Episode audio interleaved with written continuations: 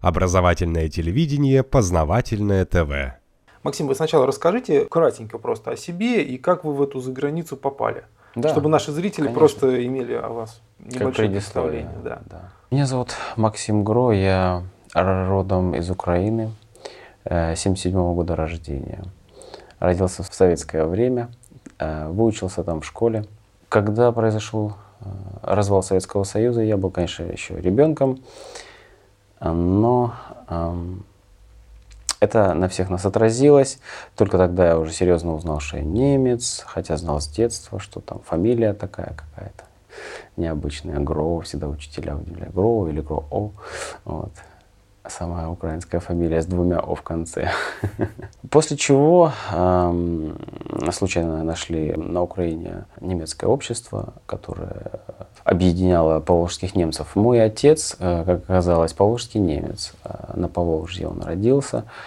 У него было даже свидетельство о рождении на двух языках тогда еще выдавали такое. Но, к сожалению, он не смог вырасти в семье. Э, их родители выслали на, в Казахстан, как и всех поволжских немцев, и он вырос в детдоме.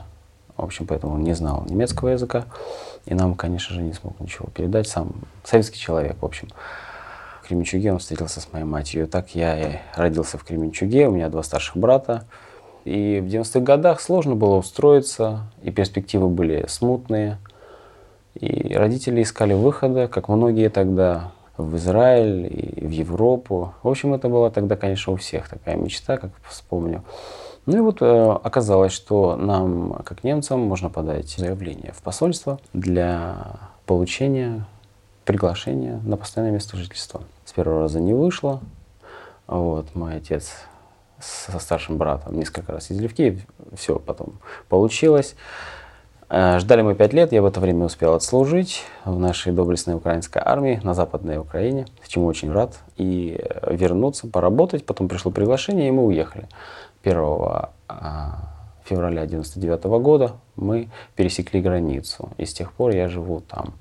То есть сначала с Польшей границу, а потом уже с Германией. С 1999 года по 2005 год я жил в Германии. Там меня а, и мои два старших брата. Кстати, там было не очень так просто и устроиться на работу, хотя говорят, права наши действительны, но очень недолго, не говоря уже о образовании, там нужно подтверждать, хоть документы есть, но а, устроиться очень сложно. Легче всего, конечно, устроиться через фирмы, которые принимают э, на работу, чтобы тебя дальше кому-нибудь э, направить э, на время, в наем. Но там отношения, конечно, соответствующие. Тебя сегодня могут туда направить, завтра в другое место, зарплата невысокая, а значит там тоже а, есть еще заработок этой организации и не слабый. Я поработав там, какое-то время пожив, э, оказался без работы. Но до этого я подумал, что что-то нужно делать. Моя, я по, по профессии столяр, выучился на Украине, пытался устроиться, но, к сожалению, фирма, в которой я работал, обанкротилась небольшая. И тогда я выучился на водителя грузовика. Хлебная профессия всегда нужна.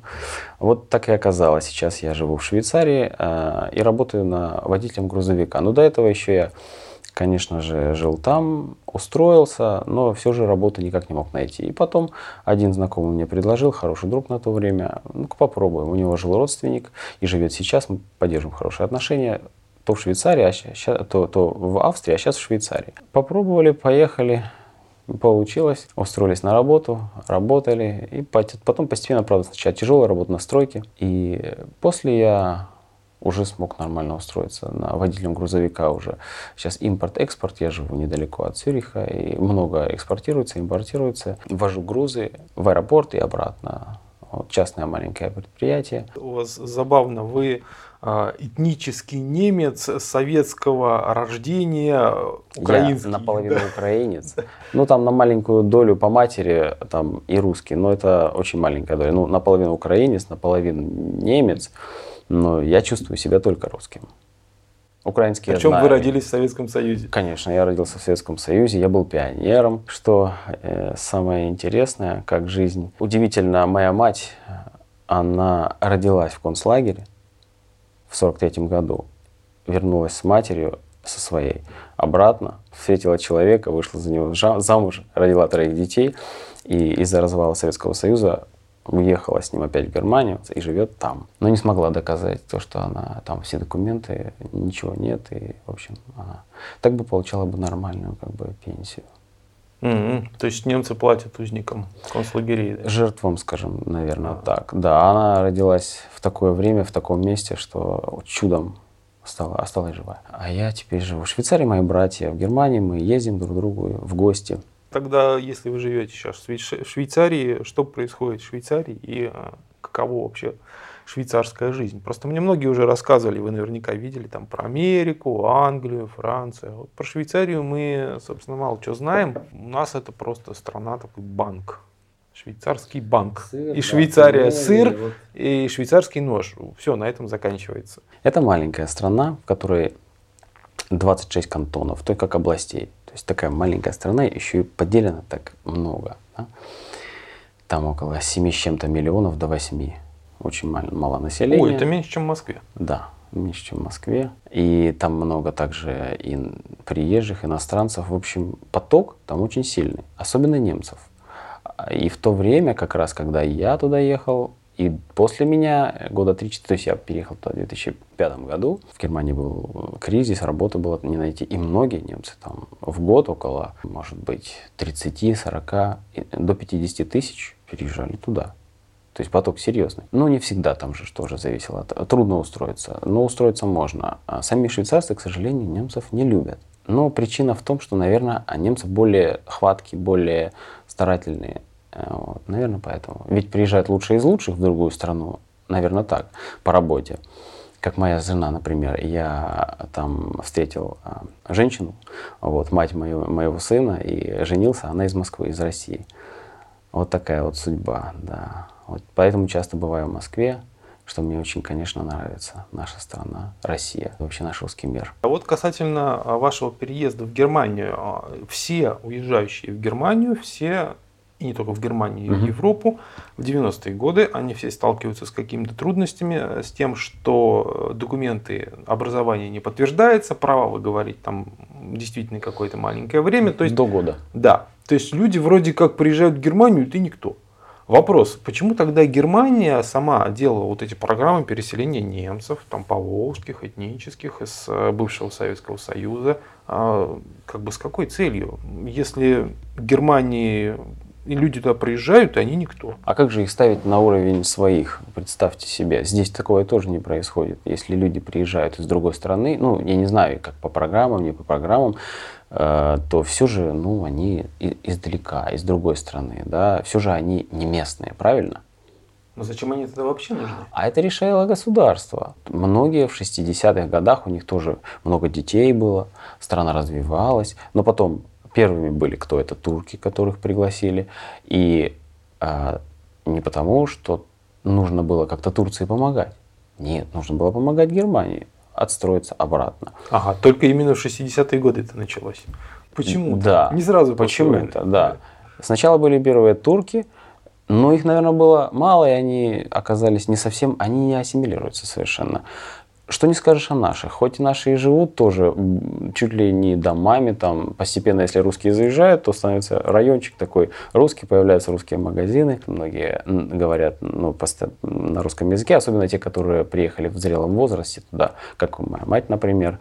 А дети, они нет, они говорят на таком суррогате немножко а, русско-немецком между собой и со своими и больше на немецком. Потому что в школе преподают, и с ровесниками нужно говорить на языке страны своей. Тогда у меня появляется очень нехорошее подозрение о том, что немцы хотят разбавить волну вот этих турок, собственно говоря, своими этническими немцами, которые они гребут просто со всех сторон. Еще же начала э, выезжать диаспора этих русских немцев, как я, еще до развала Советского Союза. То есть приблизительно в перестройку, там, 86 год угу. и вперед. Но тогда еще э, им много платили. Им оплачивали и контейнер с вещами, и давали бесплатно там и квартиры, и работу сразу давали, и т.д. и т.п. То есть были большие преференции, большие, э, скажем так, возможности, чем пригласить, взять, да, то есть люди на ура уезжали. Как бы, чтобы было достойный это э, переезд, а не так бегство, потому что еще был Советский Союз. Но после 89-91 год еще хорошо и платили, и давали э, компенсации высокие и за дома, если у людей были, и так далее. Но постепенно уже со временем все менялось. Менялось не в лучшую сторону, потому что уже поток пошел, как бы э, брешь э, открылась, и это стало даже модным в 90-х годах. Они даже не справлялись. Когда я э, был в 99-м году, попал сначала в один ну, лагерь, да, ну не концлагерь, лагерь, а, где обрабатывались документы. Недели две мы там жили. Потом следующий уже в Нюрнберге. Благодаря тому, что уже сестра из Казахстана моего отца покойного жила а, в Баварии, мы попали в Баварию. Так бы мы попали на север Германии, что не очень хорошо. Там экономически до сих пор не очень хорошо. Потому что хоть они объединились, но а, развить так полноценно эту часть они еще не смогли. И тогда уже я знал, что наших там живет ну, переехало около пяти с чем-то миллионов. Ого. И этот поток после меня продолжился, соответственно. Но параллельно были и албанцы, потому что тогда, 99 год, а, война была. Но чуть позже, где-то в 2000 мы заметили, что много появилось. Русские выезжают из зданий, э, как общежитий, постепенно, да, уже находят работы и так далее. А туда въезжают уже, собственно, не русские, а другие, то есть албанцы в основном, не сербы.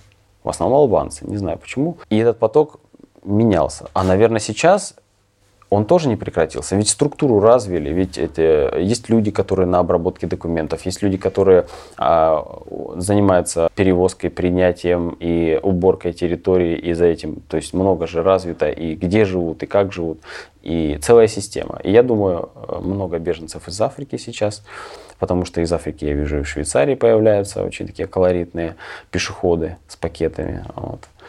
Швейцарцы, конечно, не недоумевают, но тем не менее это проходит. И даже в глубинке их туда направляют, наверное, для того, чтобы они не концентрировались в крупных городах.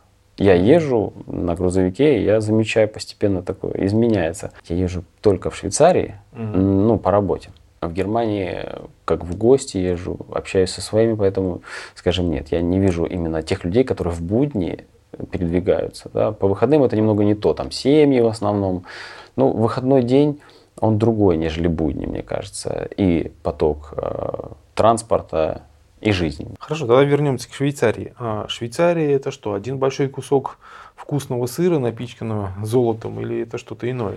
Ну, я думаю, что досконально можно все сейчас прочитать э, в интернете, как там ее э, основали, когда и что, почему. Но я скажу так, я живу там в части благодаря тому, что я выучил. Тогда еще, кстати, послали на курсы немецкого языка, потом это тоже менялось.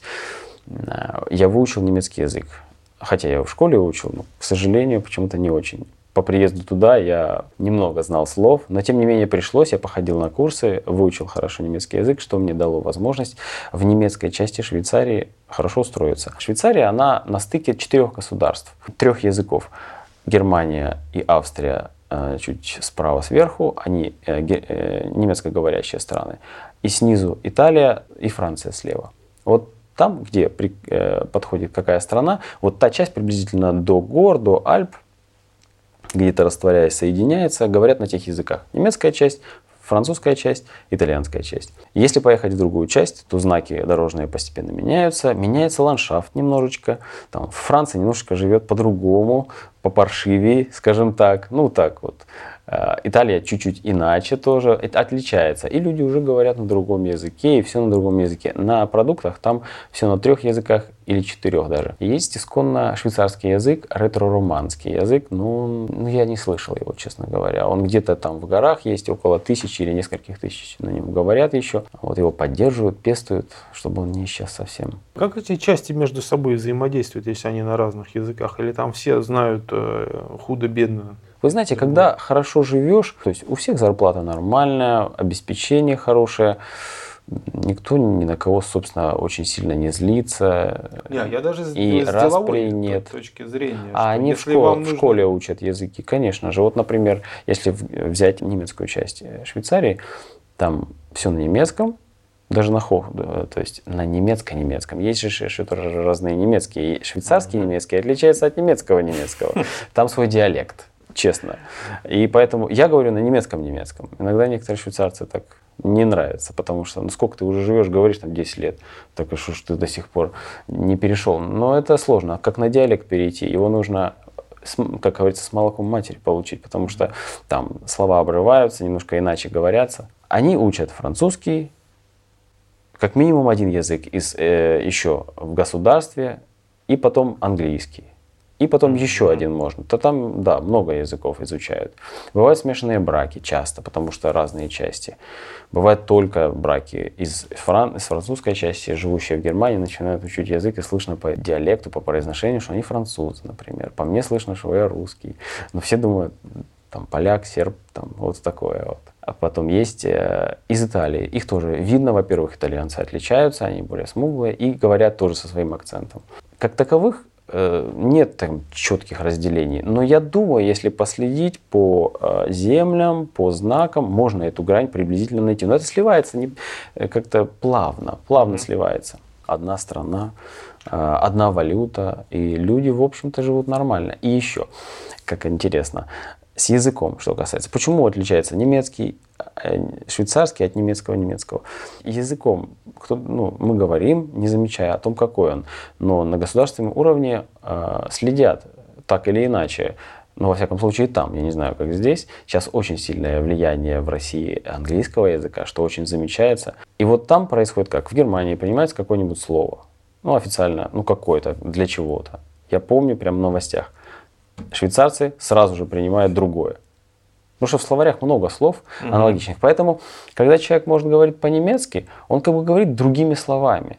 Но Просто это немецкий язык. Синонимами, да. Другие слова, как стул, табуретка, другие угу. слова. Ну, похоже. Ну, то же самое русский, белорусский, украинский. Вот то же самое. Взяли просто разные слова, но обозначающие одно и то же. Только здесь официально такое, а на, в Беларуси, Украине другое слово. В Швейцарии три языка парламент. Столица, кстати, не Цюрих. Я так как-то всегда думал, и многие думают uh-huh. Цюрих.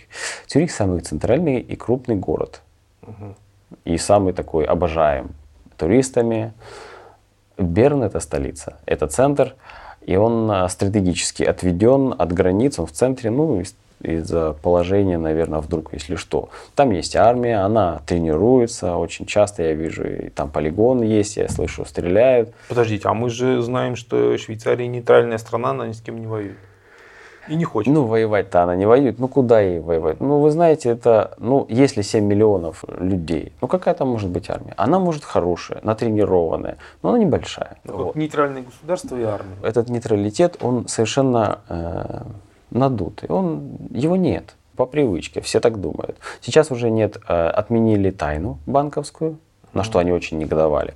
Швейцарцы же отсовокупили от э, евро свой франк, что открутили, и, да, он был прикручен просто да, курсом. повлияло на э, экономику с точки зрения там туризма, очень жаловались, потому что сразу там с ценами что-то пошло не так, ринулись сразу э, швейцарцы в Германию закупать, всякое разное, там, вплоть до мебели, потому что вдруг курс изменился резко. Угу. А это такой соблазн.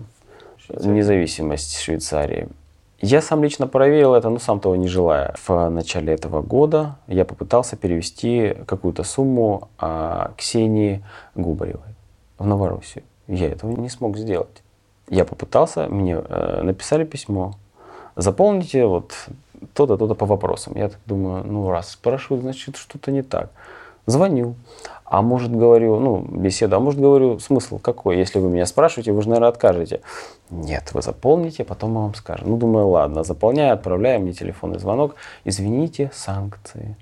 Угу. Пока сам не столкнешься и не знаешь. А все швейцарцы ходят и гордо говорят, мы независимы, мы, мы нейтральны. Нет никакого нейтралитета. Пока сам не столкнешься, это не заметишь.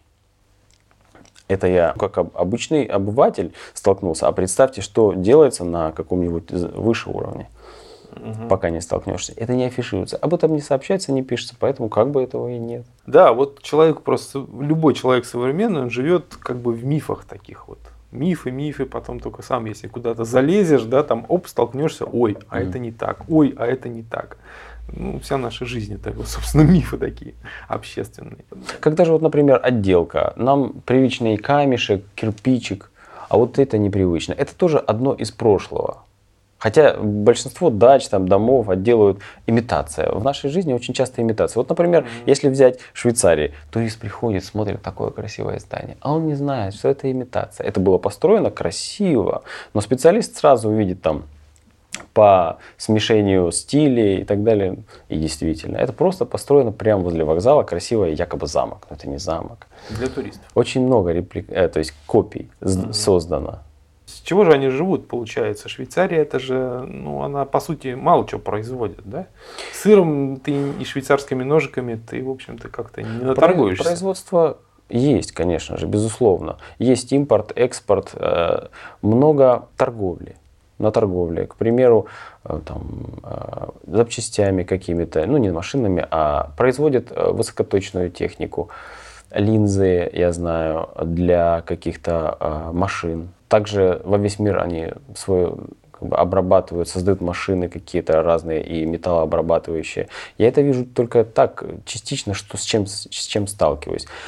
Хотя должен сказать, для того уровня жизни меня это тоже удивляет, как так можно существовать. Ведь уровень очень высокий, выше уровня, и я не знаю, можно ли найти во всем мире. Поэтому меня берут тоже большие сомнения, что страна живет, обеспечивая сама себя законным способом, что ли, не знаю. Честным, да? Ну, ну да. Ведь она производит оружие. И тоже, как Германия его продает. Производство есть, но ну, как бы такое тоже небольшое. И металлообработка. Сталилитийного этого нет, это все закупается. Многое закупается, многое поставляется, много продовольствия из-за рубежа. Там же развито производство и медицинских препаратов, там очень сильно э, развито производство и продуктов, Nestle, и там развита наука очень сильно. Моя, фра, э, моя жена, она микробиолог, она там э, работает в институте, и там их много, и как тот же ЦЕРН, к примеру. В общем, она живет за, за счет всей Европы, я так скажу. Там Испания, Германия, товаров очень много. То, чем она производит, прокормить себя было бы невозможно. Там Тем очень... более, что сельского хозяйства своего там, наверное, не особо. Есть, но оно э, очень такое ну, декоративное, небольшое, но оно есть. Де, действительно выращивают. Это присутствует коров много, ну, всего хватает. Особенно, ну, они доступны и для туристов коровы, в общем, со всех сторон, да, это есть. Но, э, зная по истории, а еще сто лет назад она очень бедно жила, само государство. И многие выезжали в Германию и во все страны, в другие страны э, на заработок. Сейчас это иначе. Финансы, финансы. Видать, вы же знаете, что швейцарский франк, он э, на биржах котируется, и это своего рода тоже подпитка для экономики, чего нет в России. Ну, по-моему, швейцарский франк относится к одной из резервных валют мировых. Ну вот, да.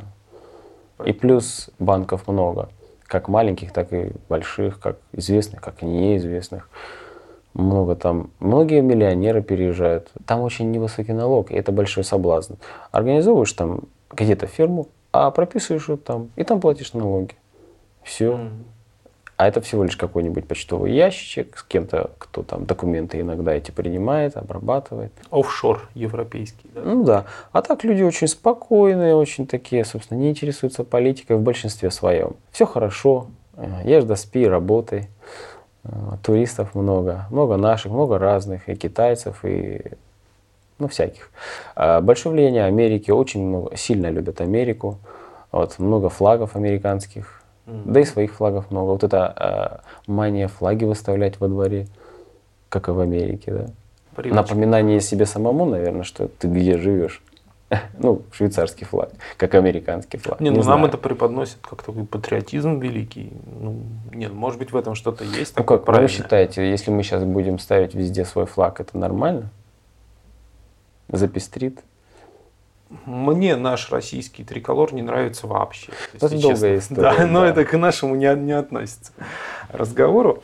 Как там на бытовом уровне они между собой живут, общаются, вот как это все происходит? Так же, как у нас, или есть какие-то отличия? Скажу честно, одному в семье э, семью не покормить. А, хоть даже уровень высокий, но высокие квартплаты. Э, продукты не так дорогие, но зависит от того, где закупаться. Если не брать рестораны, А, очень любят по ресторанам питаться, ходить, но это отдельная тема, там, от там, маленьких цен до огромнейших. Все очень дорого. Дороже на порядок, чем в Германии. Мясо очень дорого. А так э, продукты там обыкновенные, ну, немного дороже, чем в Европе. Страхование, там все помешаны на страховках, все страхуют. Жизнь должна а, быть как бы обязательно медицинское страхование. А, машина должна быть застрахована. Желательно а, если дом там и так далее. Кстати, что касается, вот, например, кредитов, я удивлен был, когда я столкнулся с тем, что ни один мне человек сказал, что модно вот, взять кредит и не выплачивать, платить только проценты. Как говорится, а потом я умру, а дети там, это, им не надо. Ну там дом, к примеру, или дача. То есть это взрослые люди так делают. То есть, подождите, взять кредит, купить дом, выплачивать только проценты, и так жить всю жизнь. Потом, а, когда ты умираешь, банк да, забирает этот да, дом и все. Да. А разве банк не требует с тебя как бы уплаты основного как тела узнал, долга? Как я узнал, нет. Главное проценты, плати проценты. Тогда есть... с чего живет банк? Большой вопрос. Если не он знаю, дает вам может деньги... это как-то выгодно. Но я был удивлен. Это не один человек говорил, не какой-то иностранец, как я, а ну, у нас как, взял кредит, нужно его отдать. Это правильно, потому что ну, э, нельзя жить в долгах. Там такого нет. Дело в том, что банк просто рисует деньги. И сколько хочешь, столько и нарисует. Вот, наверное, это также и в Швейцарии. А вот в Германии нет, там нужно выплачивать кредит. С, такого, с таким я не встречал. Потому что швейцарские банки обладают большими полномочиями ну, в рисовании да, денег. там один или оба глаза на то, как ведет себя кредитор. Дороги, конечно же, там много ремонтов, очень хорошие дороги, э, машины быстро теряют в цене, завозятся чуть ли не из Польши, не из Чехии, оттуда везутся товары со всего мира, сама Швейцария бытовую технику не производит. Этого я не видел, ну, кроме нож там или еще чего-нибудь.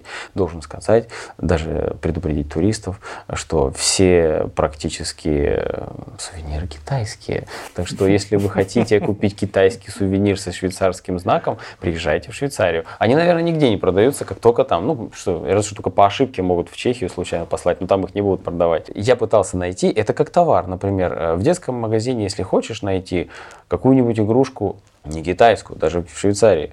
Ну, там найдешь кубик или еще чего-нибудь. Германия, и то хорошо. А так все китайское. Также с сувенирами. От и до, прям сплошное засилие. Во всех, кстати, европейских странах это происходит. Э, да даже камень, я насколько слышал, могильные плиты везут из Швейцарии, ну, из, в Швейцарию и во всю Европу из самого Китая что оказывается выгодно. Мостовые, я видел, вот, например, раньше там тоже есть бетона, э, края э, улицы, да, бордюры, бордюры. Mm-hmm. Заменяет постепенно на хороший, надежный там гранит. Ну, там уже гранит практически не, не, не вырабатывают в самой Швейцарии. Разве что когда долбят этот тоннель, но из него уже ничего же не сделаешь, его уже просверливают специальными машинами. Тоже везут из Китая, хорошо там отделан. Много грузовиков приезжает, как из Польши, как из э, Германии, как из Белоруссии, из других стран э, за товарами и привозится, и отвозится. Знаю, есть фирма, торгует э, во весь мир духами, сама духи не производит. Там смотришь, у них там Мады Франция, Испания, Германия.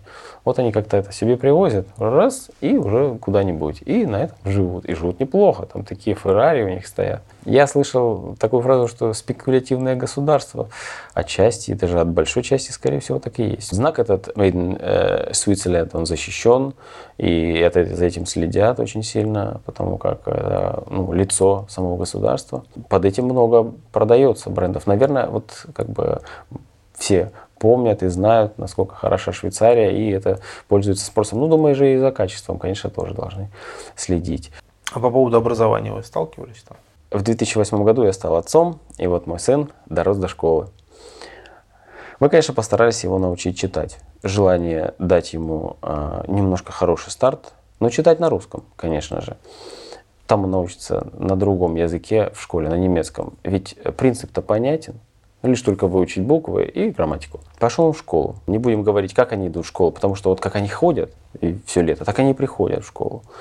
у них нет там хорошо одеться, хорошо выглядеть, вот там вот не прически, вот растянутые вещи, обычные, вот как пришли их родители, вот так они и пришли. Не выстраиваются, вот этого всего у них нет. Наши дети дарят учителям цветы. У них наоборот. Каждый получает цветочек. И он не знает, что с ним делать. Мама, папа, он их пытается куда-то отдать. Совсем наоборот, по-другому. Начали обучаться. Ну, мы думаем, когда же начнут буквы учить? Начали учить буквы. Но не с букв начиная. Вот как бы вы могли себе представить, с чего можно начать учить буквы, знакомиться с ними? Не с букв начиная. А с чего? С лиц. Как это? А вот объясню. К примеру, буква О. Лицо не европейское, не монголоидное, не как-то вот такое среднее какое-то лицо, чтобы никого не обидеть. И значит О, буква О там. И по губам. Там жестикуляция, воздух куда выходит, там, м, там, м, там, или л язык. Вот мордашки. То Но, есть их учат произношение, Новая система. Нет букв. Вот это L, вот это M. То есть он смотрит на э, личика и, получается, заучивает звук. А лицо похоже на, на букву, да, как-то или нет? Или просто там вот выражение лица в момент произношения этого звука? Нет, лицо обычное, но там э, жестикуляция речевого аппарата. Вот и все. Но Новая послушайте, система. много звуков произносятся с совершенно одинаковым выражением э, вот этого всего. Вот правильно. То есть получается сложнее, правильно? Ну, да. И через два месяца им это уже больше не надо было. То есть дети учили два месяца ненужное. В будущем ненужное. Я был, конечно, очень расстроен, и я ну, не знал, что делать. Ну, ну, он уже у нас умел читать, и, в общем-то, нормально с этим справлялся. Так мало того, они потом этими знаками читали слова. Ой-ой-ой. Ага. Это вообще. Вот смотришь, это вот помните э, каменный век, наскальные рисунки, да. вот что-то типа этого. Но, к счастью, это закончилось, теперь уже там буквы, все нормально. Якобы все читают, хорошо. А потом, значит, в конце года, вот в конце года приходит мой сын домой. Говорит, папа, а мне учительница задала домашнее задание что-то нарисовать. Думаю, вот надо же домашнее задание рисовать. Но было что-то посерьезнее. Раньше было посерьезнее. Думаю, может, конец года, может, мало ли, уже не такие серьезные домашние задания. Комнату. Комнату, как комнату? Шкаф, там, кровать. Ну, сверху. Я говорю, как? Вид сверху? Он говорит, да. Говорю, подожди, сынок, ты же в первом классе учишься, как вид сверху? Вот прям вот вид сверху? Да. Я не поверил своему сыну, и как-то однажды у нас было родительское собрание, я спросил, скажите, пожалуйста, вот мой сын пришел, вот так, мало так, говорит, надо вот Может, это. что сам придумал. Это правда? Ну, дети, он ну, да. ну, выдумывает, конечно, пробует все, и, и шутят, и хитрят, вот. но тут оказалось правда. Она говорит, да, вы знаете, новая система. Я говорю, ну подождите, нужно сначала научиться рисовать то есть развивать это, да, потом переход плавно к черчению, потом уже можно, вложив эти знания, требовать, ну, там, понимаете, вид сбоку, вид сверху, а вы хотите сразу, как?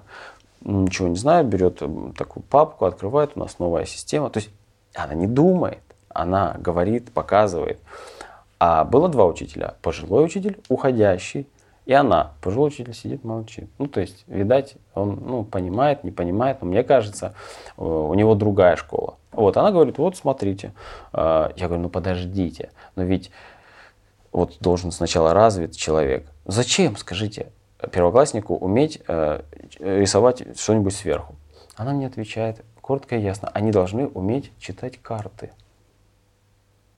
Карты города. Вот. Совершенно необходимый навык в первом классе. Да. А так они там бегают, прыгают, резвятся. Нет, но у них еще и другое есть математика, развивающие предметы. Ну, к примеру, в середине года приблизительно, когда они уже закончили со звуками этими, иероглифами, там, мордашками и начали уже писать буквы нормальные, приносит, открывает. Я смотрю, ну ужас написано небольшой буквы, там существительное с большой буквы, артикли, вот, не, небольшой, ну, про запятые можно не говорить, это не так важно сейчас, но вот небольшой буквы, не каллиграфии, э, ошибки везде и галочка. Я сейчас еще не ставят им оценки, а галочка, значит, хорошо. Mm. Я говорю, сынок, То есть работу выполнил, так да? не пойдет. Ты что? Нужно переписывать. И это конфликт. Это конфликт с родителями. Он говорит, папа, она поставила галочку, это хорошо. Я говорю, нет. И начинается. Ну, в общем, со слезами мы переписали. Я говорю, ну, посмотри, как красиво, хорошо. Да, папа, красиво, хорошо. Но это же усилия нужно прилагать. Я с ней беседовал, говорил, ну почему, как это так? Она говорит, вот сначала они научатся так, а потом мы их научим правильно. Вот мы же знаем э, все, что легче человека чему-то научить сначала, Мгм. правильно, не переучивая. А переучивать, ну это же сложно. А как мы можем, э, то есть это взрослого человека, а ребенка, ну все, зачем ему? Он уже умеет, он быстро пишет и с ошибкой, какая разница? Потом зачем напрягаться? Вот такое образование. И еще интересно, э, в Европе часто люди садятся на пол. Вот остановка, сидит человек на полу, просто на полу. Это нами воспринимается, я не могу до сих пор к этому привыкнуть, ненормально. У них это оказывается нормально. Почему? В школе. Мой сын пришел на урок музыки.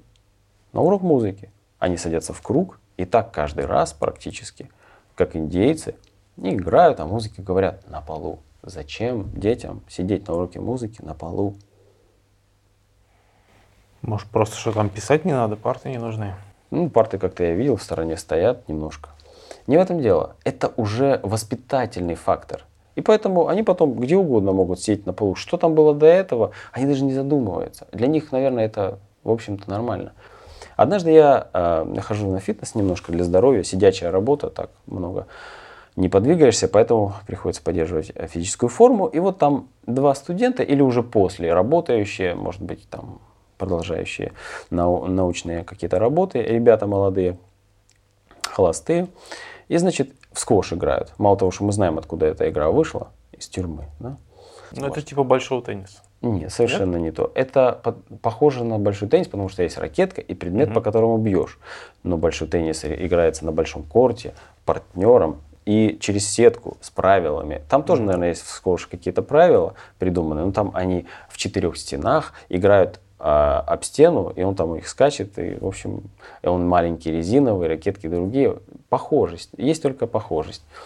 Но это совсем другая игра. Я играл в большой теннис любитель, лю- любителем. То это большая разница, и, честно говоря, смотря на сквош, я ни в жизни бы не играл. Вот, ну, не в этом суть. Значит, эти ребята, после игры мы переодеваемся, так совпало, и я спрашиваю, ну, думаю, ну, побеседовать. Ну как, кто выиграл у вас? Никто. Я говорю, ну подождите, ну вы что, не считали? «Ну, Может же, не считали. Нет, говорит, считали. Ну, кто выиграл? Никто. Я говорю, так ну, как никто? Зачем же, как вы? Не считали, значит? Нет, мы считали. Так а в чем дело? Говорит, все дело в том, что нас в школе научили, если кто-то начинает выигрывать, мы перестаем считать. Вот, дабы не обидеть другого. То есть у них в школе естественная вот эта вот конкуренция друг с другом, с равным тебе, ну просто-напросто вот так вот приминается или заглушается. Не надо, не надо. Ты хорош, как ты есть. Зачем? Не надо обижать, нельзя. Ну как же это так? И поэтому дети нормально не могут конкурировать, а значит не могут попытаться себя э, заставить, не могут себя э, приучить к чему-то, ну или выработать даже в себе это. Хоть через не хочу, хоть через не могу. Правильно, он же не выиграл, да? Я не проиграл. Ну да. Зачем мне мы напрягаться, наравне. тренироваться, Конечно, чего-то, счета ну. нет. Это прослеживается и, и учителями. У меня есть знакомые учителя, семья, пара. И они э, это видят, говорят, это было не всегда. Они знают, что они уже пожилые люди, и сами удивляются, какой кошмар, что происходит с образованием. Они еще работают в этой системе, но они ничего не могут сделать. Все принимается сверху и опускается вниз. Они только лишь должны выполнять это все. И тоже раздосадованы, у них дети, хотя дети уже выучились и вышли, но видя, как происходит это, я с ними вот говорил, и мы, они то же самое говорят. Это, конечно, большую отдушину мне э, дает, потому что е- есть человек образованный, живущий в той стране, преподаватель, который действительно подтверждает мои догадки. Но это ужасно. Что происходит с образованием? То есть, получается, но тут есть такое дело. А значит, это школа для всех. Но есть же не для всех. Есть платные Мгм. школы. Хотите, пожалуйста. Но если туда послать своего ребенка, это очень дорого. Для обычного человека нужно работать как минимум вдвоем, и многое отдавать, но за этим же еще и тянется его образ жизни. Мы знаем, что туда ходят дети не из бедных семей, а из богатых семей, а значит, у них там они на лошадях ездят с папой там на яхте и еще туда-сюда. И у меня есть там знакомые дальние в Германии, они сделали так же, в смысле отдали в самую, что ни на есть, высшую там школу, платную, по-моему, школу, не знаю точно, но там только для особых. И у ребенка комплекс он не может жить той жизнью, как живут его сверстники, потому что он из простого как бы слоя, из обычного рабочего слоя. Но там, наверное, преподают, конечно же, по-другому. Собственно, как и везде в Европе и в США, разделение образования на элитное и, так скажем, для всех остальных. Причем то, которое для всех остальных, оно совершенно с каждым годом все больше и больше ухудшается и становится уже не образованием, а даже непонятно чем. Да, чтобы человек мог э, для покупки продуктов или заполнения каких-то подписаний документов хотя бы читать. Наверное, так. Ну да, и цифры на ценники сложить и все. Да. А вот логично мыслить, сопоставлять и причинно-следственную связь выстраивать. Зачем? Да, увы, печально это все. Причем э, я уже вижу эту закономерность. Ну, как бы вы не первый рассказчик, кто рассказывает про такое. Там. Про лица, конечно, мне не рассказывали, что лица мучатся.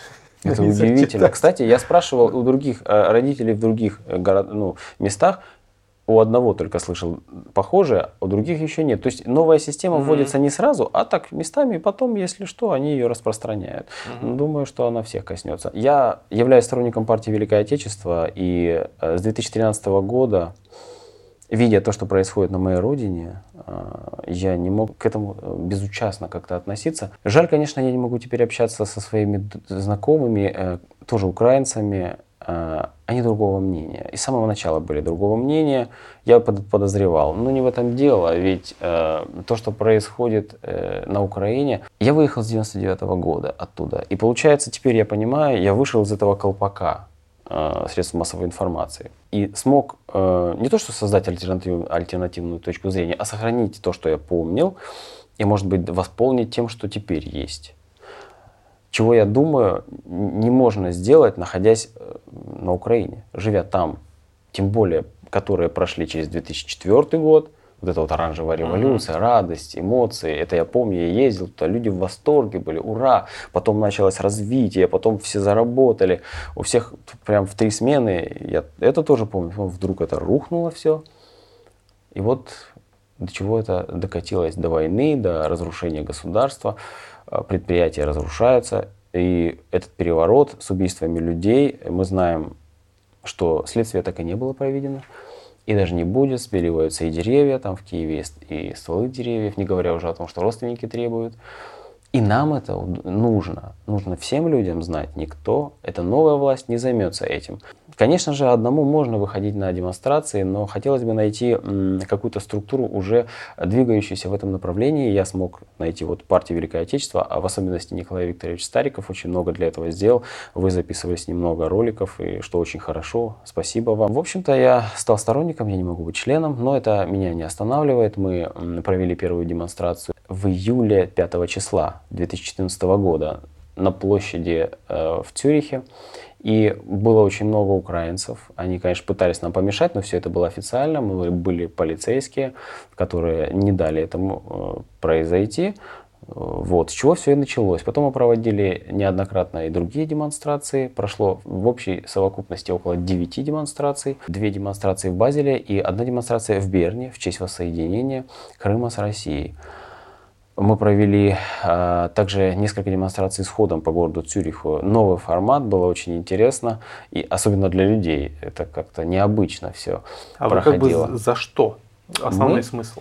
В общем, основное, мы против информационной войны против России, mm. против войны в Новороссии, за прекращение прежде всего войны, и за расследование всех тех преступлений, которые произошли за это время, начиная от переворота, потом Одесс... перевод это на Майдане расстрела, потом Одесская трагедия, потом крушение э, лайнера на территории Украины.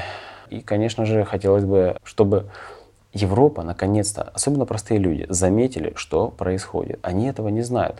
Средства массовой информации там совершенно вещают в другом контексте. Путин у них причина всех бед, все плохо там. Они, вот как на Украине сообщают, точно так же. И это было, кстати, до, 2000, до начала, до 27 даже ноября. Они вещали так. Я в газетах даже однажды прочитал о Печерской лавре в Киеве, да, это известное намоленное место, наша православная святыня.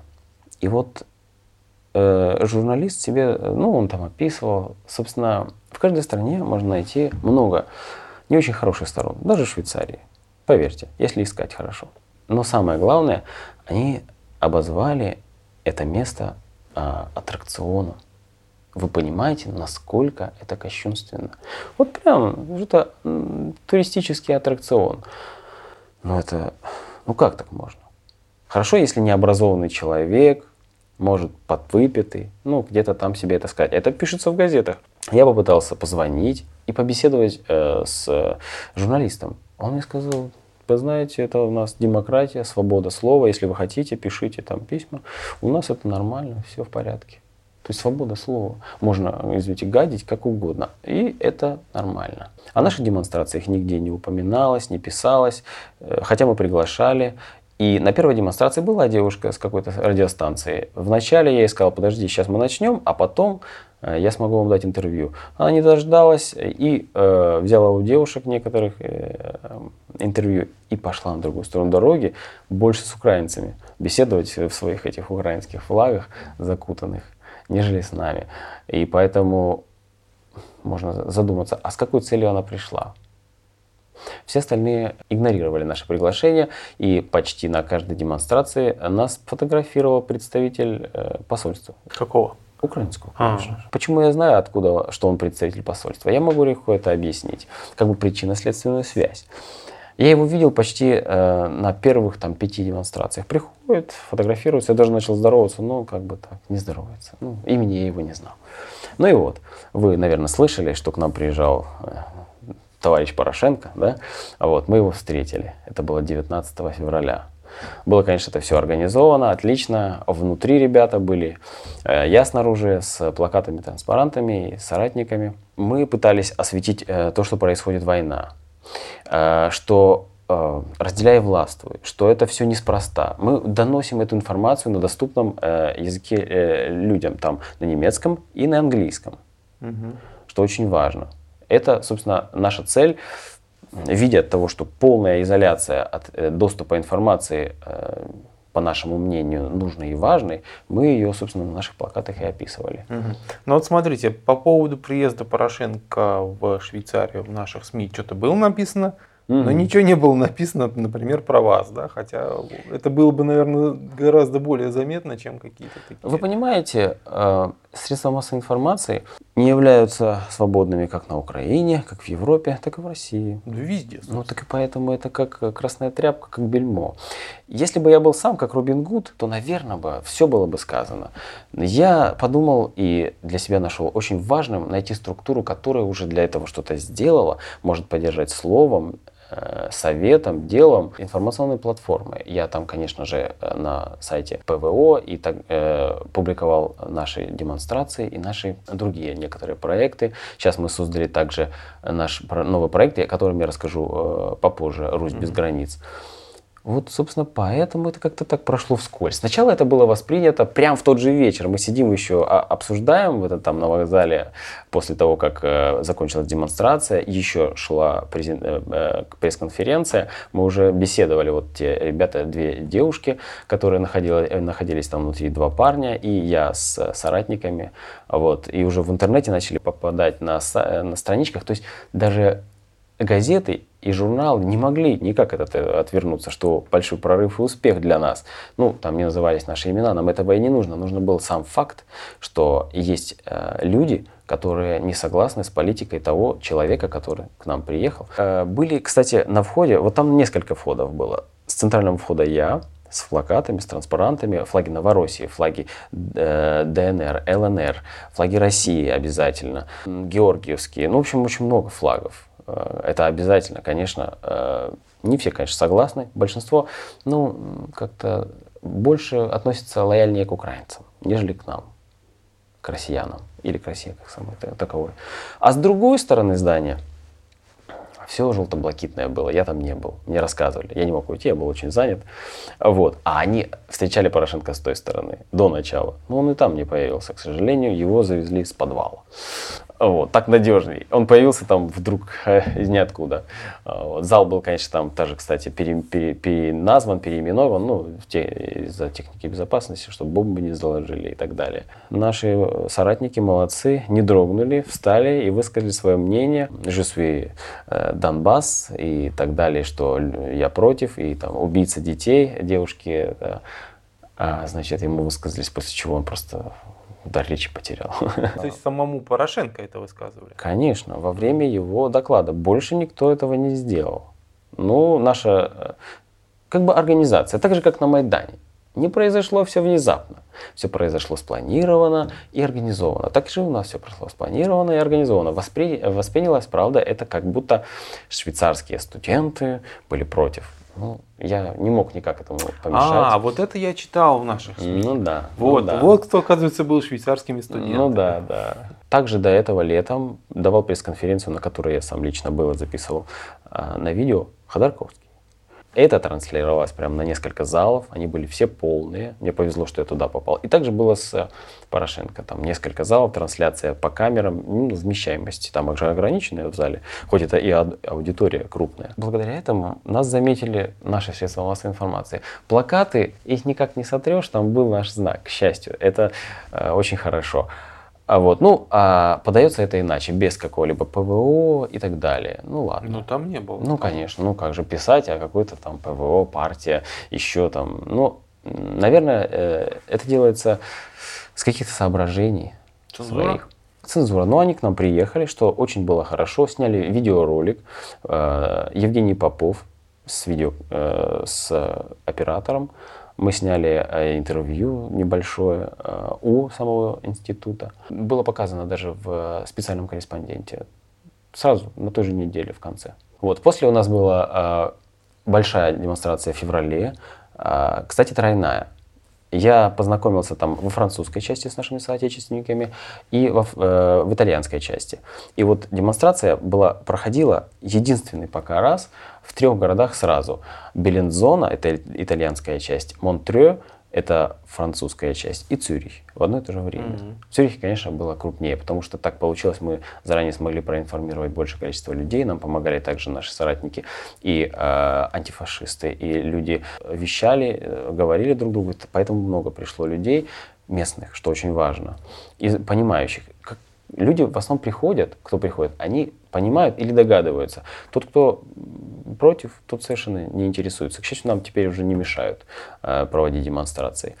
Привыкли, наверное.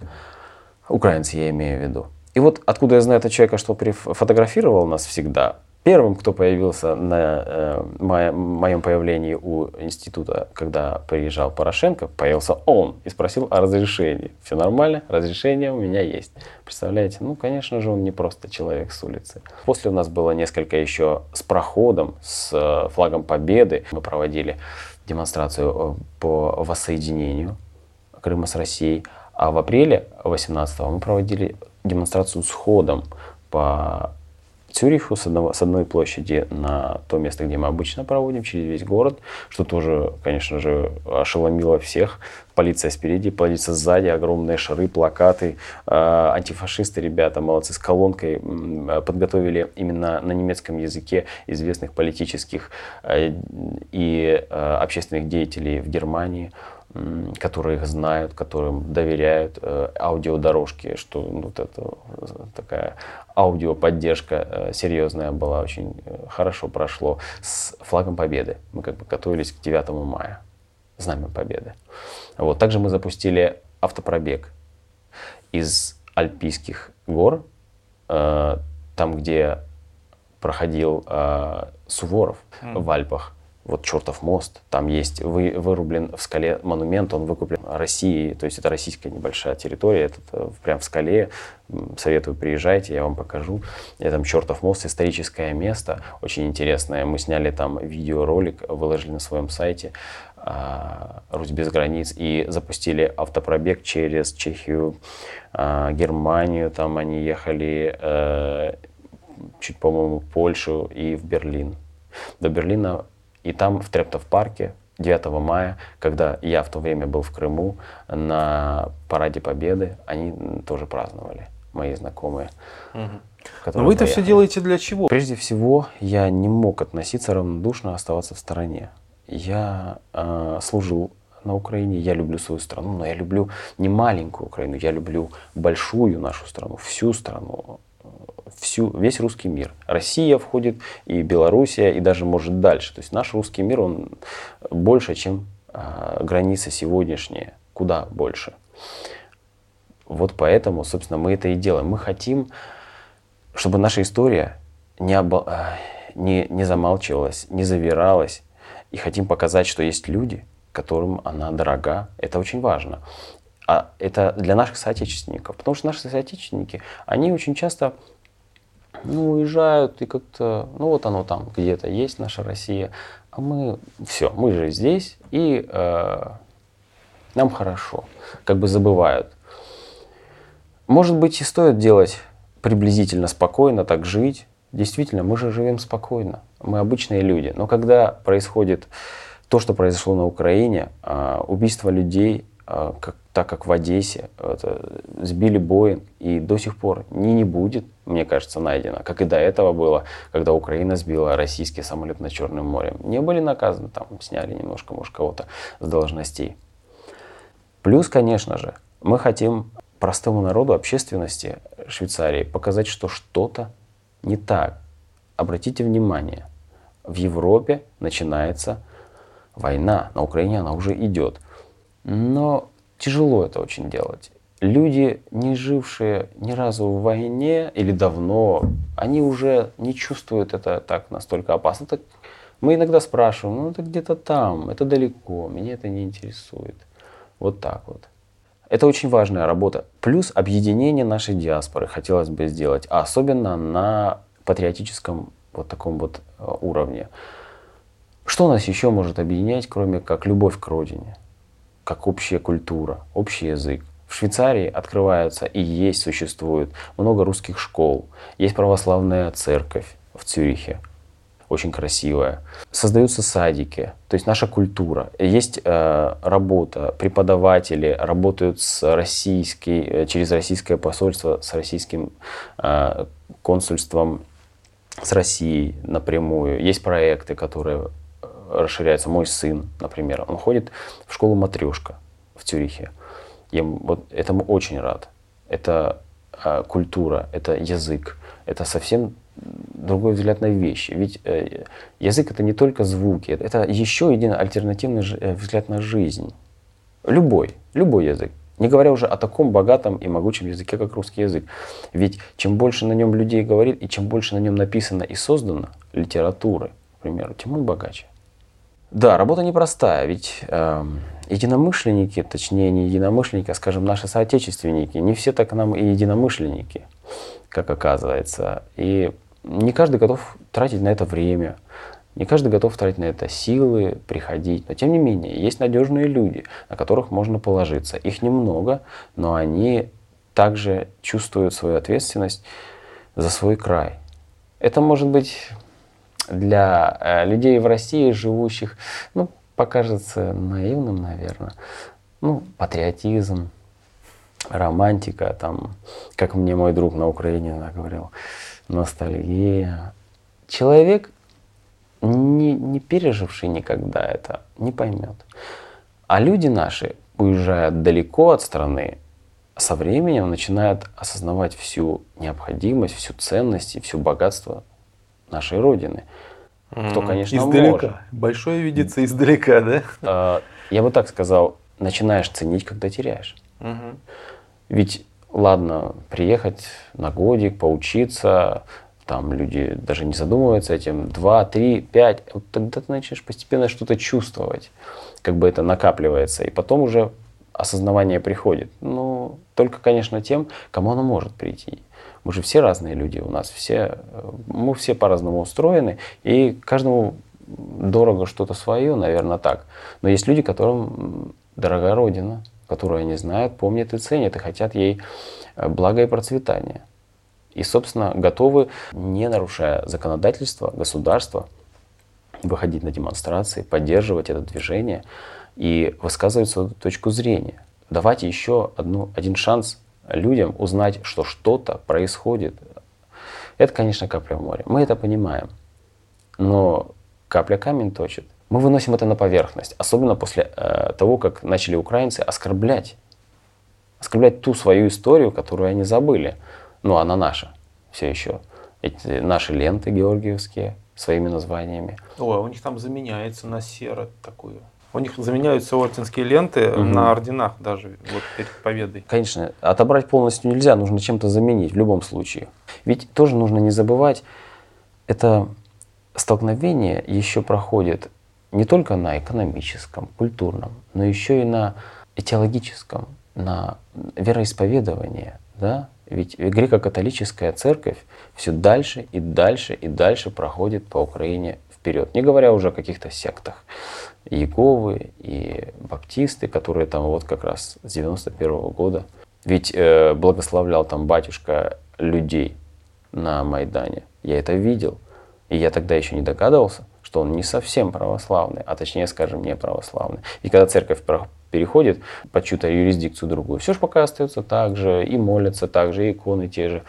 И батюшки те же, все же так же. Но постепенно и батюшек меняют, и постепенно, может, и убранство меняется. А у тех других батюшек школа-то тоже другая. Может, и они и говорят на том же языке. Ну и там идет постепенная подмена. Вот так. Войну невозможно выиграть только силой одного оружия. Если ты хочешь выиграть и закрепиться, ты должен действовать на нескольких ступенях. В том числе на экономическом, э, образовательном, там, историческом, ну это научный уже получается. То есть везде. Собственно говоря, что мы и наблюдаем в войне против Запада, против России. Ну, а тогда вот вопрос, насколько люди Запада, ну, в данном случае швейцарцы, угу.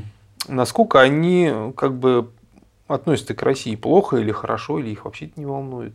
Я могу сказать, что к нашим демонстрациям даже полиция ну, относится с терпением. Ну, ну полиция работа такая. Да. да. Швейцарцы, говорят люди, да, мы вас не хотим увидеть, что вы тут, понимаете, тут русские со своими демонстрациями, идите в Россию демонстрируйте там.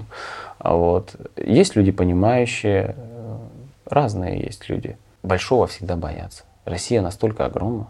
И это чувствуется. То есть, я же опять повторяюсь, к украинцам более лояльнее относятся, чем к нам. К россиянам, к России, то есть к России, скорее всего, к русским.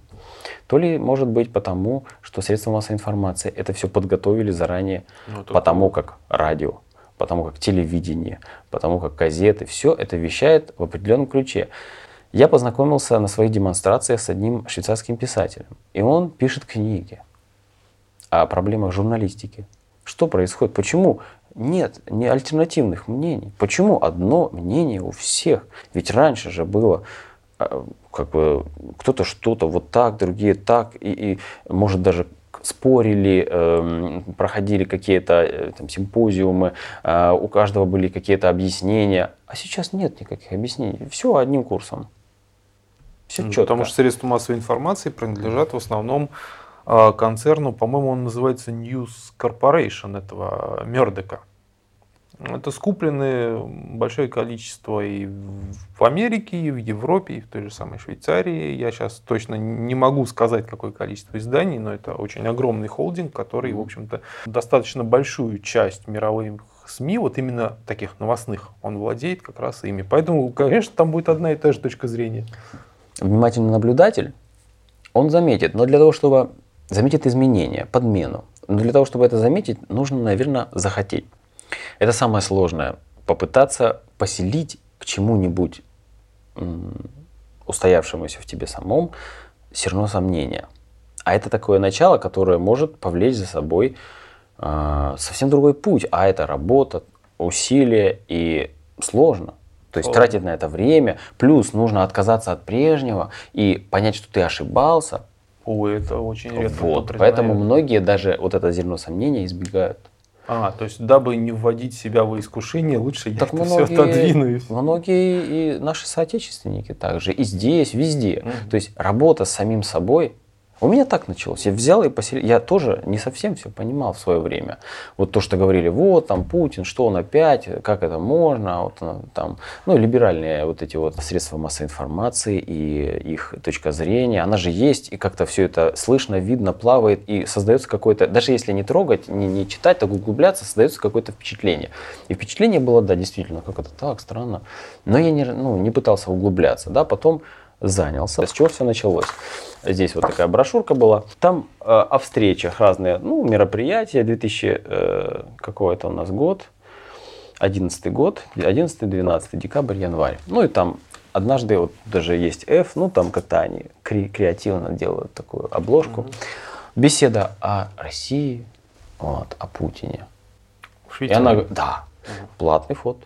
20 франков, да. Ну, думаю, ладно, надо Слушайте, поехать. я могу о Путине много чего рассказать, о России. Ну, Может, мне поехать вы? туда зарабатывать? Они приглашают людей, специалистов, там, А-а-а. которые бывали, которые расскажут еще то. И я был там, наверное, один русский. Сел в первый ряд, небольшая комната и слушал. Они рассказывали все такое, что у нас прям тут тюрьма народов, и что так все под контролем, все тут надо знать, друг дружку все все прикрывают, все так плохо, все ужасно. Не говоря уже о том, мы сказали, что средства массовой информации кому-то принадлежат, и они также по ситуации работают и э, со, э, принимают решения, серьезные причем.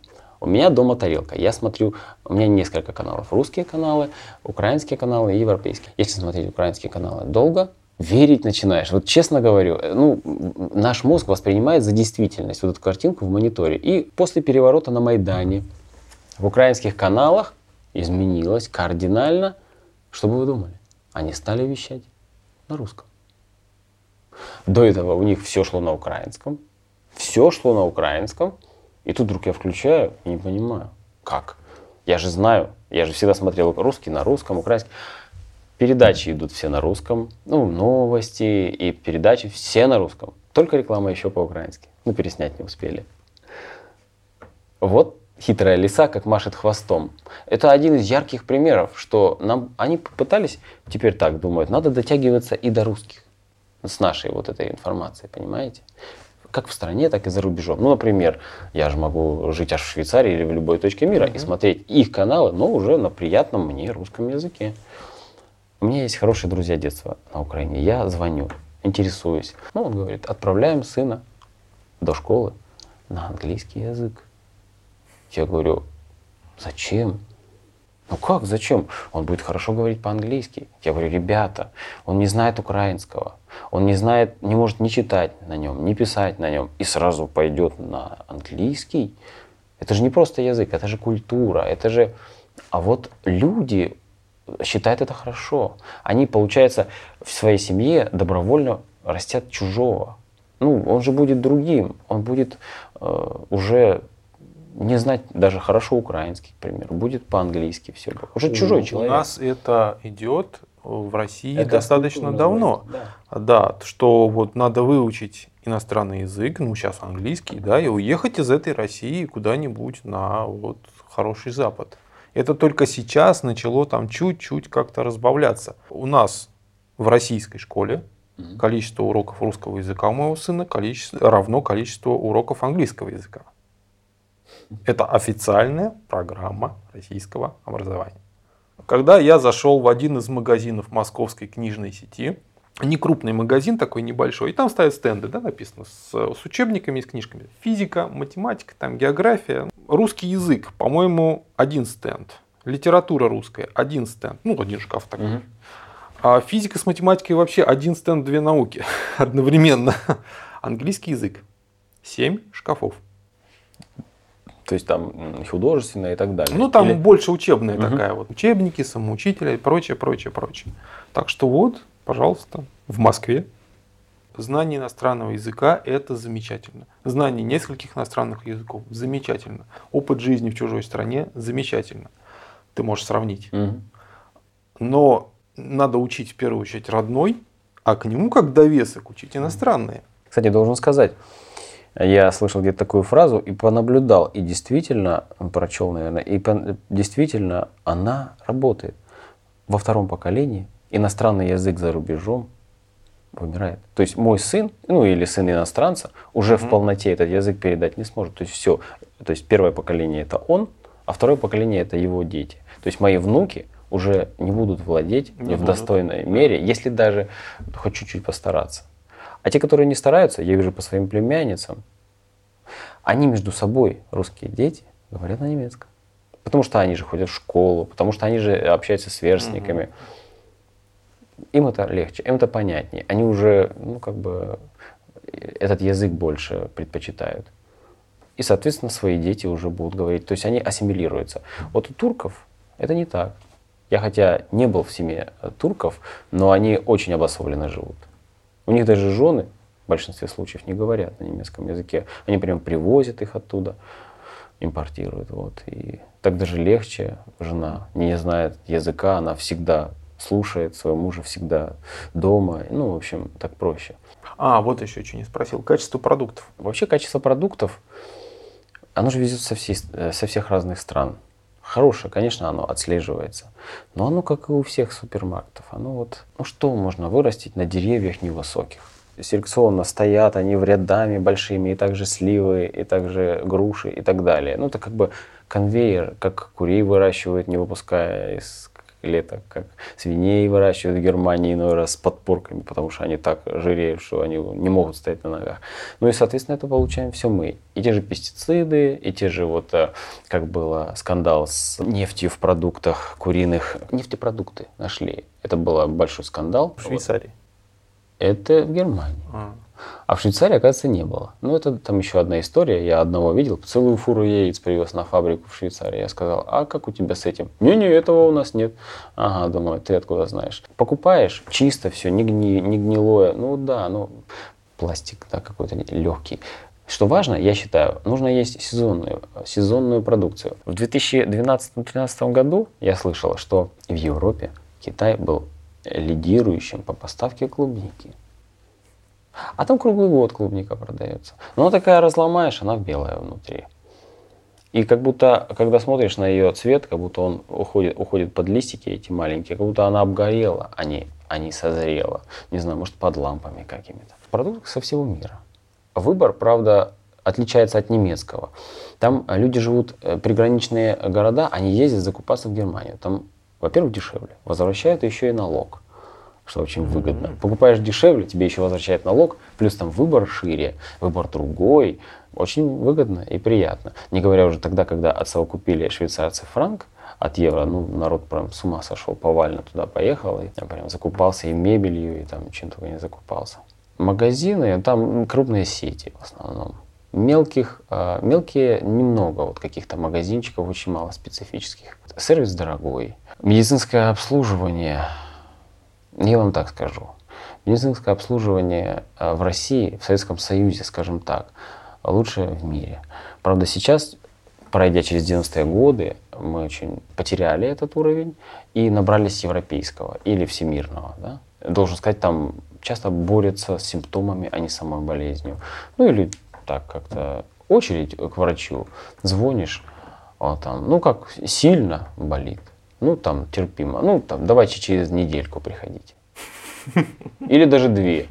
У меня глаза болели, я как-то подхватил конъюнктивит случайно. Я звоню, вот так, мол, так. Ой, через неделю, там, через две. Я говорю, да вы что? Звонил, звонил, еле смог куда-то попасть. Приезжаешь в больницу, ждешь. Я однажды упал с мотоцикла, поранился. И ждал 6 часов. Мне там нужно было освидетельствование, ну, там, на работу, и там, и все. А с ребенком приезжаешь, я говорю все собственного опыта. Ждешь, ждешь, ждешь, ждешь. Они экономят на, на персонале, они экономят на всем. Очень долго. И уже ребенок не, не плачет, прошло, а, поехали, в общем, все. Или примут, а, это инфекция, ну, мол, пройдет. А, или, а, о, тут надо антибиотики. То есть у них такое лечение, знаете, очень нехорошее, скажем так. Это государственная клиника. Ну да. Да меня уже э, те врачи удивлялись, что я еще тут делаю. То ли не до меня было, то ли забыли. Я уже по ней неоднократно начал просто звать, ну что такое? Я могу уйти сегодня или нет? Все рассказы про заграницу, которые я уже достаточно много наснял, а, они все похожи в одном что в западных странах, имеется в виду Европа, США, Австралия, снижается образование, уровень образования, качество продуктов становится вообще очень плохим, а, снижается качество медицины, то есть медицина становится просто какая-то смешная, и также огромные очереди, долго ждешь, и еще не пойми, чего тебя скажут, вылечить тебя вообще или нет. То есть это просто вот картинка одинаковая для всех западных стран. Это прям удивительно. Почему во всех происходит одно и то же. Наверное, нам есть чем сравнить. Ведь те люди, которые там живут, они другого не знают. Только приезжий с другой страны угу. может сравнить. Если приезжает турок из Турции, да для него все замечательно. И вода, и, и еда, и образование. Ну что там, учится сынок, и все нормально. И если из Ирака приезжает, или из... Вот когда уже касается Сербии, они уже повнимательней. Немцы тоже. Французы вот похоже, как мы. У них, видать, ну, не знаю, все ли не все в, моем, в классе моего сына тоже есть французский ребенок, то есть из, из, французской части, наверное, э, Швейцарии или из Франции, я не знаю точно. Девочка, у нее родители тоже такие внимательные, строгие, и она тоже читать уже умела, когда пришла в школу, но по-французски, конечно. Наверное, зависит именно от той страны, откуда человек приехал, и только тогда мнение он может со временем свое опираясь на свои, на свои корни, наверное, создать. Когда Если человек из Африки прибежал, да. то для него это ну, манна небесная. Дороги, э, все дается легко, тебя берут на работу, точнее, тебе помогают, у тебя вот тут магазин, вот тут понимаешь ли. Э, Все есть рядом, учеба, дети, никто не стреляет, ну, наверное, так. Машины есть, машины недорого стоят. Ну, правда, когда покупаешь машину, начинаешь понимать, сколько стоит ремонт и сколько стоит страховка, и поэтому, а не говоря уже о правах, чтобы их сделать, там, не купишь, как, может быть, э, покупались или покупаются здесь или в Украине, на Украине. Там, конечно же, закон работает. Кстати, должен вам сообщить, в Швейцарии тоже забирают детей. Во французской части я услышал несколько случаев. Вот у нас там. В немецкой части э, серьезно. И неважно, кто ты. Ну, в основном забирают иностранцев. Наверное, легче. Там наказывать нельзя. Угу. О, да. Наказывать в смысле ставить в угол или без Заставлять тюрьмы? нельзя. А, вообще заставлять нельзя? Не, нельзя. Права детей и так, и так далее. То есть ребенок, э, у него права все. И если разбираться серьезно, то родитель не прав будет, если он его будет заставлять, то есть на законодательном уровне. Очень М- сложно научить Много тогда. прав, а обязанности это где? Ну, вот все, все точно так же, как и в других странах Запада. Да. Кругом одни права. Устроиться на работу там непросто. А безработица какая-то небольшая тоже присутствует. Недвижимость, там, получить квартиру в, Тюр... Э, в районе Цюриха очень сложно, высокое и дорогое, и много людей. Ну, то есть там очень плотность строится, все расстраивается и, в общем, развивается, скажем так. Что странное тоже в Швейцарии, насколько мне известно, там очень много атомной энергии. Там вообще почти она. она нет, ну, вырабатывается на э, сжигающих вот этих комбинатах мусор. Угу. Да, ну, электроэнергия вырабатывается. Ну, мусор привозят, они уж привозят много, да. Не-не, я имею в виду, и у них же нету ни нефти, ни газа, ничего, по сути-то. Поэтому, ну, да. поэтому атомная. Ну, да, только горы и коровы, собственно, много не сожжешь. И вот они находятся по периметру государства. Немцы очень негодуют. Ну, прямо на границе стоит атомный реактор через реку. А у немцев все закрыли. Ага. А я знаю нелегальную информацию, что они столько платят денег за атомную чужую энергию. Больше, чем когда они сами вырабатывают. Ну так поэтому но, закрыли. Но якобы у нас атомной энергии нет. То есть нет нашей выработанной атомной энергии. Лицемерие. В общем, а, а, а другая атомная энергия, мы ее покупаем, в общем, мы не знаем. Ну, у них тоже много наставлено, есть прям поля. Э, в Германии я видел этими солнечными батареями. Много э, вертушек ставят э, по вырабатыванию электроэнергии, и в Швейцарии тоже этого хватает. А мы сейчас э, создали такую платформу, называется «Русь без границ», можно в Google найти, э, для наших э, соотечественников, патриотов э, своей страны, которые хотят что-либо делать, и можно проинформироваться и принять участие, также написать э, нам. И понять, что мы хотим и какие наши цели. Как такая небольшая, но очень интересная с нашей точки зрения платформа. Ну, то есть вы объединяете людей, которые живут русских, которые живут Вы знаете, мы считаем, э, что нам нужно вообще во всем мире объединяться нашим соотечественникам, единомышленникам, что очень важно. Потому что не каждый соотечественник нам единомышленник. Вот.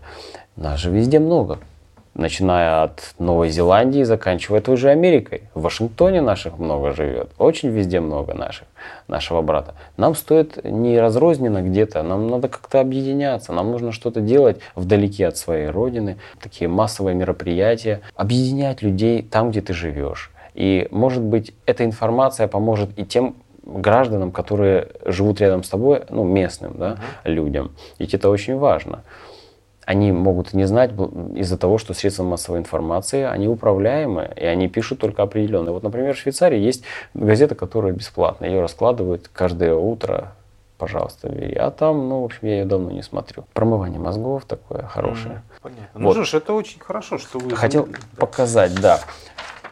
Вот такие выпускаются э, листовки, это как бы голос против голоса. Немцы, э, это семейная пара преподавателей, они пытаются людей, людям разъяснять, что происходит на самом деле. Ну это совершенно путем... малый тираж, да. Сам, а это распечатал да. я сам. Угу. Они распространяют это дигитально, то есть по, по имейлу. Есть также э, организация klagemauer.tv, то есть э, вот если это э, задать даже KLA, то есть www.kla.tv. Там можно найти на русском языке видеоролики и ознакомиться, что они делают. Они проводят также встречи, я на них участвую, э, неоднократно мы уже беседовали. Э, интересные люди и интересную информацию подают, можете также посмотреть. Они также об образовании, о влиянии телефонных вот этих вот э, сетей на наше здоровье, о медицине, какое оно на самом деле, почему прививки и что что происходит, почему лечат больше симптомы, и почему мы должны это все, ну, то есть терпеть. Они объясняют многое, то есть здесь можно, это все на немецком, я взял рекламки. То есть, а, ну знаете, да. наверное, нам это будет не очень интересно. Нет, я пон... Нет там, там есть на русском. А-а-а. Они стараются на разных языках, они ищут соратников. Mm-hmm. И если найдутся люди, понимающие, к примеру, два языка, там во Франции, в Германии, в Швейцарии, в Австралии, в Англии, и есть на русском языке тоже. Но э, я хочу показать, что есть люди, которые и там местные жители понимают, что происходит, и что-то пытаются для этого делать на каком-то вот таком уровне создают сайт и работают вот как ваш сайт познавательный ТВ, так они немножко у них другой формат, угу. новости, э, создают новости. Э, э, легкая подача информации легко восприняты, ведь самому искать где-то что-то тоже непросто. А тем более на разных сайтах и вдумываться. А они пытаются это преподнести в легкой форме видеороликами, как новостными. Также хотел бы э, показать, вот как, какая у меня листовка интересная есть. В прошлом году, в прошлом году проходил концерт Башмета в Цюрихе 28 числа в мае месяце. И вот такие интересные листовки раздавали молодые девушки и парни э, перед ней. Здесь написано э, den Frieden in, den, in der Welt, то есть э, как бы деятель искусства за мир в мире. Вот, получается. И говорилось о том, что он подписал 13 февраля 2014 года петицию, поддерживающую курс э, Путина, Российской Федерации, то есть аннексию, по их мнению, аннексию, по-нашему, конечно же, это воссоединение Крыма с Россией. Как бы здесь внизу э, просят они, пытаются, чтобы люди не хлопали и бойкотировали его концерт. То есть попытка сорвать концерт. Хотя она была неудачна. О, о как весело-то. То есть здесь да. он изображен с Я тоже со скрипкой этого не понял. сначала, да, вот, а когда разворачиваешь на развороте, он уже изображен с автоматом. Тем более руки это не его. Ну понятно, да, здесь вырезано очень грубо, кстати, видно. Я попытался войти mm-hmm. в контакт, в беседу. С некоторыми мне удалось, другие меня совершенно не хотели слушать. Ребята, это с Западной Украины, вот, это наше мнение, понимаете, вот все. Я говорю, ребята, вы поймите, хорошо вы бы написали, но это нельзя же. Это вранье. Он никогда, я уверен, не брал калашников в руки. Это фотошоп. А вот. Они ничего не хотели слушать, я попытался э, остановить, как бы, чтобы они это не делали. В общем, произошел небольшой скандал. Интересная история. Я пошел вовнутрь, но я пришел на концерт. Конечно, уже было не очень э, приятно после этого находиться на концерте. Трудно было прийти в себя, но тем не менее. Оказалось, они мне звонили, я этот телефон выключил. Они вызвали полицию, создали на меня стряпали на меня дело, их было несколько человек, и в конечном итоге через два месяца я получил приглашение в полицию, меня опросили, потом было а, обвинение в том, что я бил по рукам девушки, и за это меня оштрафовали на 630 франков. Что-либо доказать без свидетелей там невозможно, у меня свидетелей нет. Мы попытались создать благотворительный концерт. Он должен был пройти 12 июня в 7 часов в Цюрихе. Вот его брошюрки. К сожалению, он не удался. Я получил все подтверждения, все разрешения на проведение, но за две недели мне позвонили и сказали, что что-то не так, что мы там, нам нужно снова посмотреть, э, что-то у вас, э, нам там, понимаете ли, сообщили. Я говорю, что? Толком не разъяснили, кто, но вот, мол, мы вам сообщим. В общем, получили мы отказ. За две недели э, кто-то активно описал мою деятельность, э, именно мою лично общественную деятельность, показал на видео, видеоролике, ютубе и так далее, демонстрации. Ну и свой контекст, конечно, туда добавил, не знаю какой. Они напугались, в общем, организаторы. Это в церкви должно было проходить, в центре Цюриха. И они испугались и отказали, что очень жаль, так как мы не смогли собрать определенное количество денег, но мы выкрутились в другом смысле, соорганизовались и без каких-либо зрителей смогли э, собрать помощь и направить их все же в Новороссию через партию Великое Отечество, как через питерское отделение, так и через Сталинградское. Вот так поступают те люди, которые, по их мнению, стремятся в Европу. Вот с таким письмом, вот с таким письмом мы отблагодарили э, швейцарских жертвователей католических за их помощь. Уже э, не один, не первый раз они передают деньги, которые я направляю дальше для детей. Вот непосредственно дети, которые получили продукты, вот э, получатели, там был и садик, там были дома, там и были школы, несколько школ. Это вот один из наших разов, скажем так. Угу. Вот. Э, распространяли, благодарили их что очень важно, чтобы люди чувствовали, что действительно идет, то есть, э, пожертвования получают те, для кого они были предназначены. И это я бы советовал делать всем, кто может какие-то средства направлять на благотворительность нуждающимся детям, сиротам и пожилым людям. Э, они не виноваты в этом. Да и гражданские лица тоже. Они сейчас страдают. И э, это наше православное дело, чтобы мы, э, как люди верующие, э, как люди одного, одного мира, не оставляли ближнего в беде, даже на таком большом расстоянии. Ну, это очень хорошо. Вот такая ведется работа. Пытаемся делать все, что в наших силах. К сожалению, концерты пока устраивать под моим именем не будем. Но думаю, что в будущем что-то у нас еще получится. Также я был 9 э, мая, как я уже упомянул, в Крыму, в Севастополе на День Победы. Это непередаваемое ощущение гордости, э, радости, как люди э, нас встречали. Вообще, мы были в самом хвосте, очень долго ждали. Ну, естественно, впереди были военные, э, техника, образовательные структуры военных училищ, там рядами шли мы в конце. Но вот этот вот заряд, вот эта радость нас, конечно, порадовала очень сильно.